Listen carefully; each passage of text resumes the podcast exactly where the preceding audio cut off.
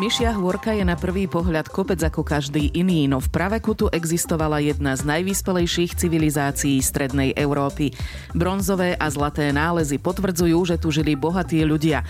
Archeológovia nenašli žiadne pracovné nástroje a ani stopy po pastieroch či rolníkoch. Tých prekvapení tu ale na nich čakalo oveľa viac. Volám sa Maja Kašiarová a vítam vás pri ďalšej časti letného cestovateľského podcastu Zaujímavé Slovensko. Zaujímavé Slovensko sme precestovali s jedinečným kombi Peugeot 308 SV. Objavte auto roka 2022 v Slovenskej republike a nemecké auto roka vo svojej triede, dostupné aj vo verzii plug-in hybrid. Viac na Peugeot SK. Prvá správa o náleze kamennej pevnosti na Myšej hôrke sa objavila koncom 19. storočia, ale až o niekoľko rokov neskôr podľa Gabriela Lukáča z Krajského pamiatkového ústavu v Prešove, pracovisko Levoča, nasledovali archeologické výskumy. Aj keď táto lokalita Myšia hôrka na svahu Barimberg, Burimberg v starých mapách je uvádzaná aj takto, je známa už od konca 19. storočia. Prvé takéto výskumy tu realizovali členovia Spiského diepisného spolku pod vedením Minicha. V 30. rokoch to bol Karol Andel, známy takýto nestor slovenskej archeológie. No a potom vlastne pozornosť sa obrátila na túto lokalitu až v 50. a 60. rokoch No a taký, takéto posledné výskumné práce boli realizované v sezóne 2020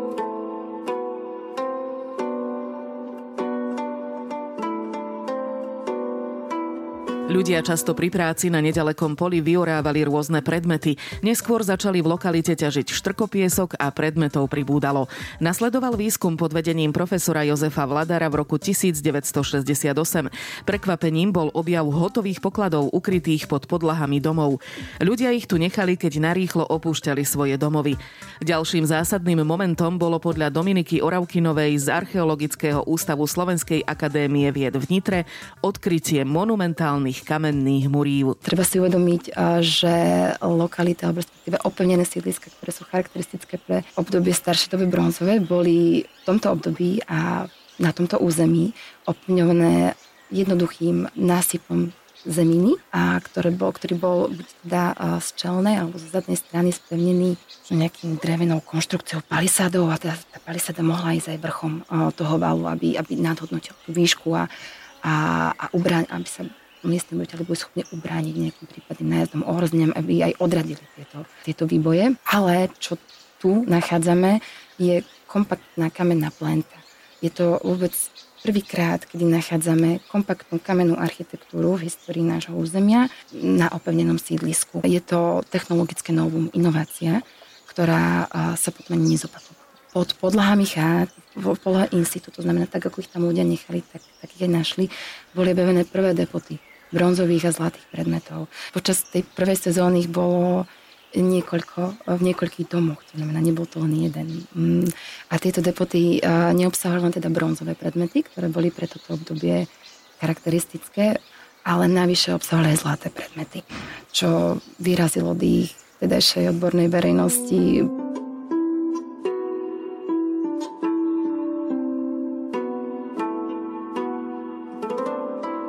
Pán profesor Vladár preskúmal takmer celú lokalitu. Je to ojedinele aj v dnešnej dobe. Preskúmať celé sídlisko vyžaduje veľké kvantum času, pracovníkov a takisto je to aj náročné na spracovanie. Dnes už takéto veľké celoplošné výskumy sa realizujú veľmi zriedka, iba na lokalitách, ktoré sú naozaj výnimočné. Počas tohto výskumu sa mu podarilo odkryť vo vnútornom areáli, vo opevnenom areáli priestoru sídliska okrem teda opevnenia depotov niekoľko pôdorysov domov, cez 40 domov a vchod do brány. Každý z týchto domov obsahoval kvantum užitkových bežných predmetov ešte dennej potreby. S pomocou hliny, kameňa a kovu boli schopní postaviť takúto monumentálnu architektúru, vybudovať sídlisko.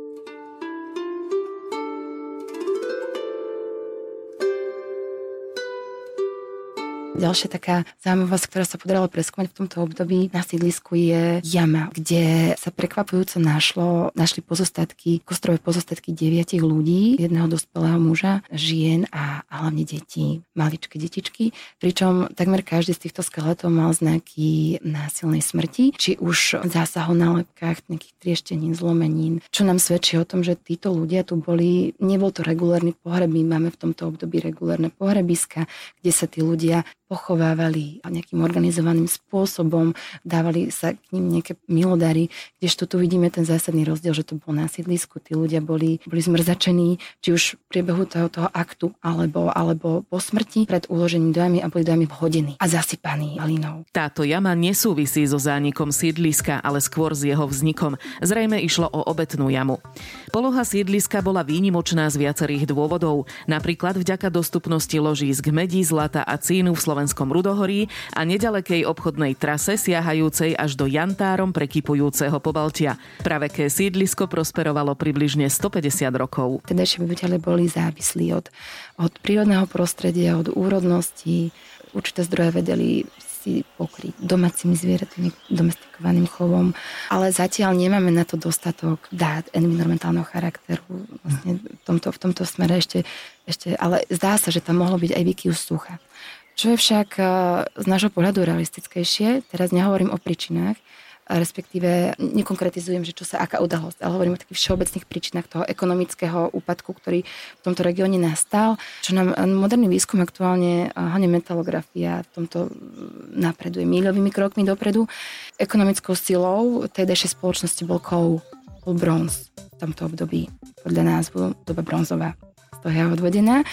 A teda ten, kto mal bronz a vedel vyrábať bronz a vedel ho distribuovať, tak mal aj, mal aj ten zisk no, ekonomický a mal silu, mal moc, vedel sa, vedel sa rozvíjať. Tým pádom tá ekonomia padala a stúpala padala na bronze. Je zrejme, že vtedejšie obyvateľia poznali, ako sme sa rozprávali, dobre to svoje okolie a využívali miestne ložiska surovín a distribuovali ho nielen do svojho širšieho okolia, ale takisto aj takých širších zón súčasnej Európy. Ako o tom vieme? Vieme o tom, že kvôli tomu, že v súčasnosti boli publikované nové výsledky analýz bronzových predmetov zo škandinávskeho prostredia v tomto období.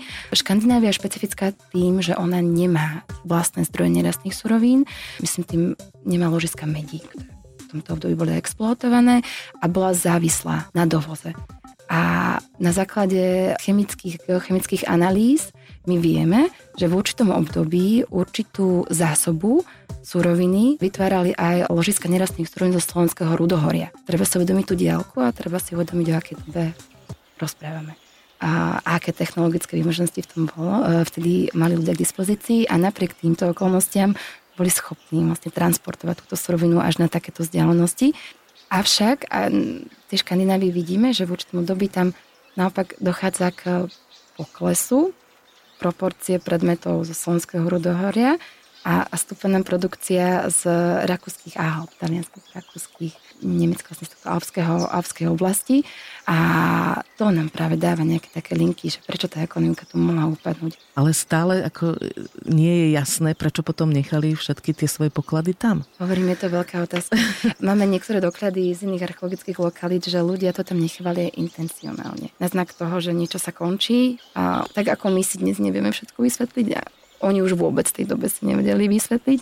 Mali rôzne božstva, verili rôznym veciam. Mohli veriť tomu, že keď ja tam nechám všetko, čo spôsobilo to niečo zlé, čo sa nám stalo, tak to nepríde na to nové miesto, kde sa, kde sa premiestním. Hovorí sa aj o klimatických výkyvoch. V jednom momente nám to celé upadá. Dochádza tam kvázi kolapsu toho systému, ktorý tam predtým veľmi dobre fungoval. A to je práve naša úloha do budúcna veľké výzva sa pokúsiť identifikovať tieto faktory. Ja to môžem prirovnať k majskej civilizácii. No nie samozrejme v takom meritku, ako boli v Južnej a Strednej Amerike, ale v regionálnom meritku určite áno. Bolo to jedno z najbohatších období na východnom Slovensku, kedy vlastne tieto početné kovy nachádzame na strediskách nielen na Spiskom štvrtku, ale aj na iných lokalitách. Ale rozdiel je to, že tie ostatné lokality boli opustené organizovane.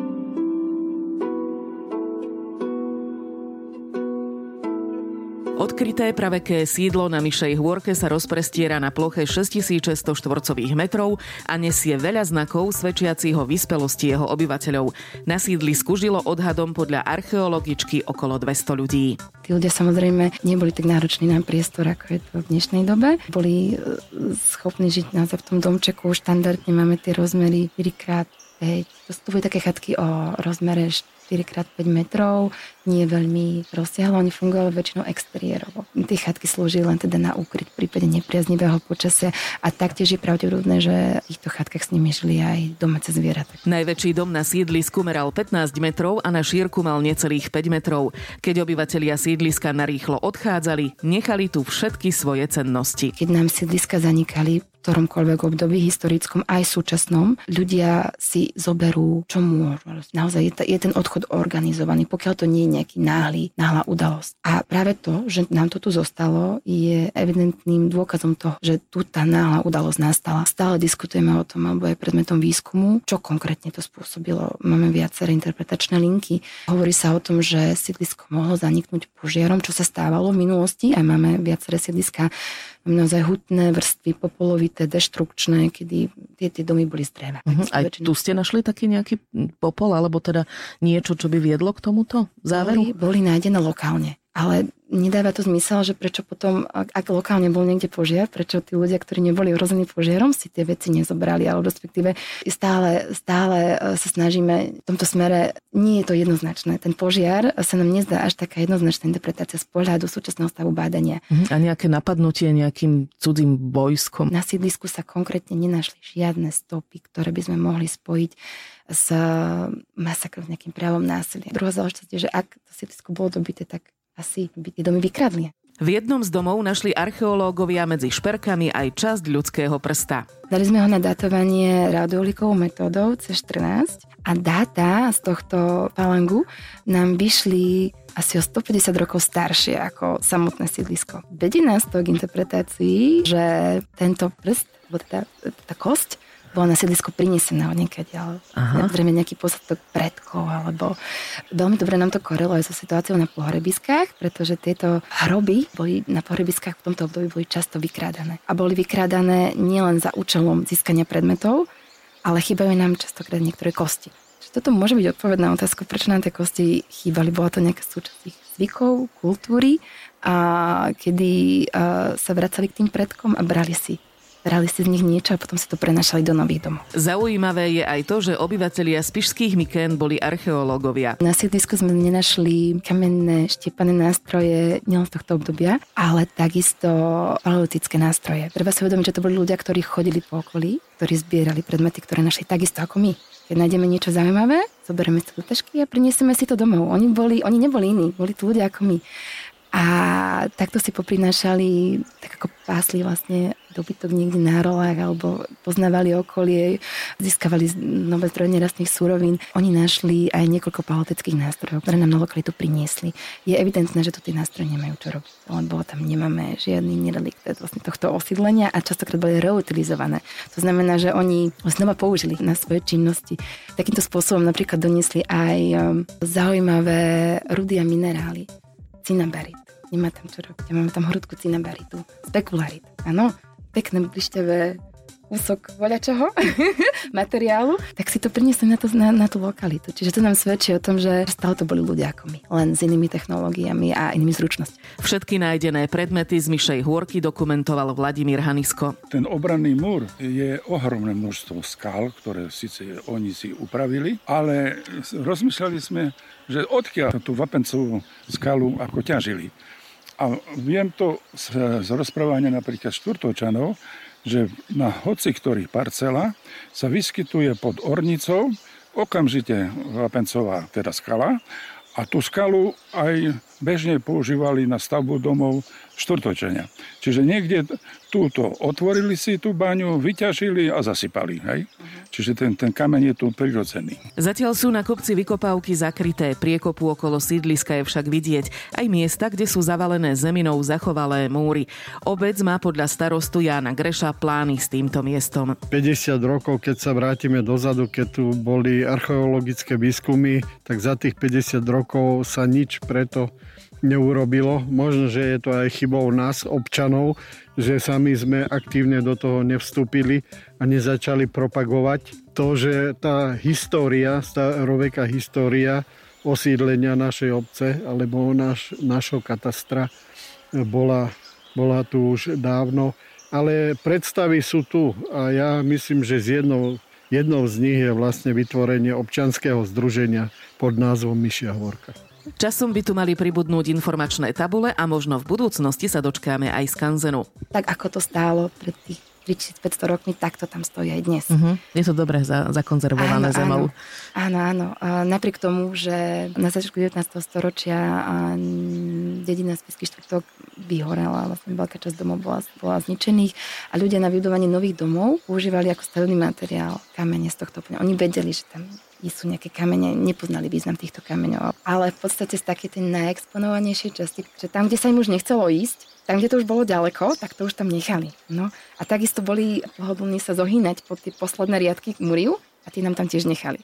Čiže aspoň niečo, ale teda naozaj lokalita bola poškodená aj tým, že kamenný materiál z opevnenia bol použitý recyklovaný na výstavbu domov. Lokalita Myšia Hôrka je od začiatku 80. rokov minulého storočia vyhlásená za národnú kultúrnu pamiatku. O týždeň vás zavedieme na miesta, ktoré vyhľadávajú milovníci dark turizmu. Ďakujeme za vašu pozornosť a tešíme sa na vás aj pri ďalšej časti letného cestovateľského podcastu Zaujímavé Slovensko.